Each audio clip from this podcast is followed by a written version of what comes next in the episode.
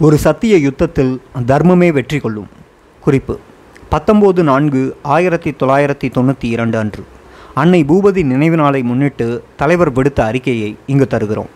தலைமைச் செயலகம் தமிழீழ விடுதலை புலிகள் தமிழீழம் பத்தொம்போது நான்கு ஆயிரத்தி தொள்ளாயிரத்தி தொண்ணூற்றி இரண்டு. எனது அன்பிற்கும் மதிப்பிற்கும் உரிய தமிழீழ மக்களே மனித வரலாற்றில் என்றுமே நிகழ்ந்திராத எவருமே சாதித்திராத மகத்தான மனித அர்ப்பணிப்புகளை கொண்டதாக எமது விடுதலை போராட்டம் புகழீட்டி நிற்கிறது.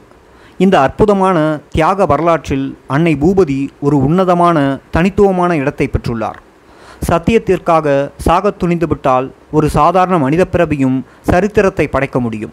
இதற்கு அன்னை பூபதியின் தியாகம் ஒரு சிறப்பான எடுத்துக்காட்டு. சத்தியத்திற்காக தர்மத்திற்காக அவர் சாவை அரவணைத்து கொண்டார். இந்த ஒப்பற்ற ஈகையால் ஒரு சாதாரண தாயான அவர் அசாதாரண சாதனைகளை புரிந்து தேசிய தாய் என்ற அந்தஸ்திற்கு உயர்ந்தார். அறப்போரிலும் சரி ஆயுதப் போரிலும் சரி எமது விடுதலைப் போர் உலக சாதனைகளை படைத்து வருகிறது. மனித ஈகையின் சிகரத்தை எட்டியிருக்கிறது. அகிம்சையின் அறத்தையும் ஆன்மீக தர்மத்தையும் போதித்து வந்த பாரத நாடு ஆக்கிரமிப்பு பூதமாக அன்றொரு நாள் எம் மண் மீது கால் மீதித்தது. அப்பொழுது எமது போராளி ஒருவன் பாரதத்தின் ஆன்மீக மரபில் அறப்போரை தொடுத்தான். காந்தியடிகளின் சாத்வீக தத்துவத்தை பாரத நாட்டிற்கு புகட்டி காட்ட விரும்பினான். ஆன்மீக உறுதிப்பாட்டில் அவனது உயிர் தியாகம் அமைந்தது. திலீபனின் தியாகம் காந்தியின் அறக்கோட்பாட்டிற்கு ஒரு மகோன்னதமான செயற்பாட்டு வடிவம் கொடுத்தது.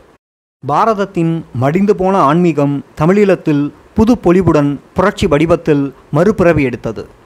திலீபனின் தியாகம் இந்திய மாயையை கலைத்தது. தமிழீழ தேசிய உணர்வை தட்டி எழுப்பியது. இந்த தேசிய எழுச்சியின் வெகுஜன வடிவமாக அன்னையின் அறப்போர் அமைந்தது. அந்த வயோதிக தாய் நீதியின் நெருப்பில் தன்னை எரித்து கொண்டாள். அந்த தீ என்றும் அணையாத சுதந்திர தீபமாக எரிந்து கொண்டே இருக்கும். தேசிய விடுதலையை முன்னெடுக்கும் புரட்சிகர இயக்கம் என்ற ரீதியில் புலிகள் இயக்கமானது காலத்திற்கு காலம் வரலாற்று தேவைகளுக்கு ஏற்ப புதிய போராட்ட உத்திகளை அறிமுகம் செய்திருக்கிறது. அத்துடன் அந்த போராட்ட முறைக்கு முன்னுதாரணமாகவும் இலக்கணமாகவும் திகழ்ந்து அற்புதமான அர்ப்பணிப்புகளையும் செய்துள்ளது. இன்று எமது விடுதலை போராட்டம் ஒடுக்கப்படும் உலகிற்கு ஒரு முன்மாதிரியாக வழிகாட்டியாக திகழ்வதற்கு இந்த தனித்துவமான பண்புகள்தான் காரணம். போர் முறையில் நாம் காட்டும் தீவிர அக்கறை போன்றுதான் சமாதான வழிமுறையிலும் நாம் நேர்மையான அணுகுமுறையை கடைபிடித்தோம். பல தடவைகள் போர் நிறுத்தம் செய்து சமாதான பேச்சுக்களில் பங்கு கொண்டோம். இன்றும் சமாதானத்தின் கதவுகளை அகல திறந்து விட்டிருக்கிறோம். எனினும் தமிழ் மக்களின் தேசிய பிரச்சினைக்கு சமாதான வழியில் தீர்வு காண்பதற்கு சிங்கள பேரினவாதிகள் தயாராக இல்லை. மனித தர்மத்தின் அடிப்படையில் தமிழருக்கு நீதியும் நியாயமும் வழங்க சிங்கள தேசம் தயாராக இல்லை. ஆயுத பலம் மூலம் இராணுவ மேலாதிக்கத்தை நிலைநாட்ட வேண்டும் தமிழினத்தை துப்பாக்கி முனையில் பணிய வைக்க வேண்டும் என்ற பழைய அடக்குமுறை பாதையை சிங்கள ஆளும் வர்க்கம் கைவிட்டதாக தெரியவில்லை. தமிழரின் பிரச்சனை குறித்து சிங்கள அரசியல் உலகில் எவ்வித அடிப்படையான மனமாற்றமும் நிகழ்ந்ததாக தெரியவில்லை. இரத்தமும் கண்ணீரும் தோய்ந்த ஒரு நீண்ட முடிவில்லாத சோக வரலாற்றை தழுவி நிற்கும் எமது மக்களின் துயர நிலை பற்றி சிங்கள இனவாதிகள் கவலை கொண்டதாக தெரியவில்லை.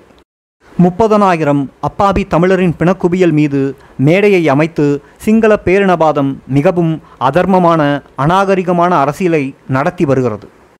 ஒருபுறம் யுத்தத்தை தீவிரப்படுத்தி கொண்டு மறுபுறம் சமாதான பேச்சுக்களை நடத்தி புலிகள் மீது நெருக்குதல் போட்டு ஒரு தீர்வை திணித்து விடலாம் என சிங்கள அரசு எண்ணுகிறது.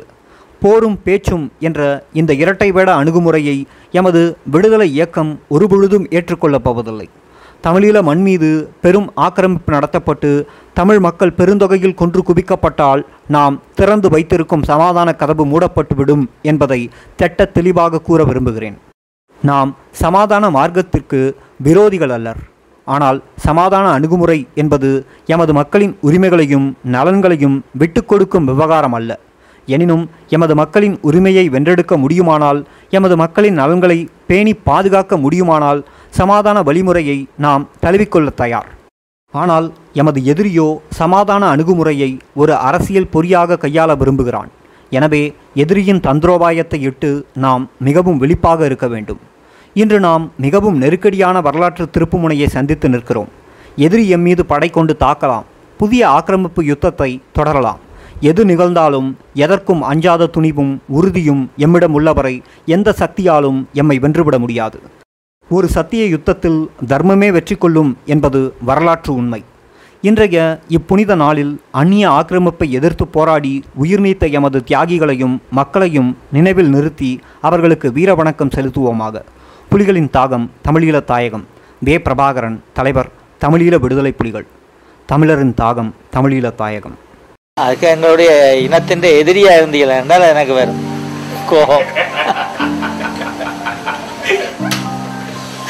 அப்ப என்னுடைய கோபத்தை நீங்க பார்க்கலாம்.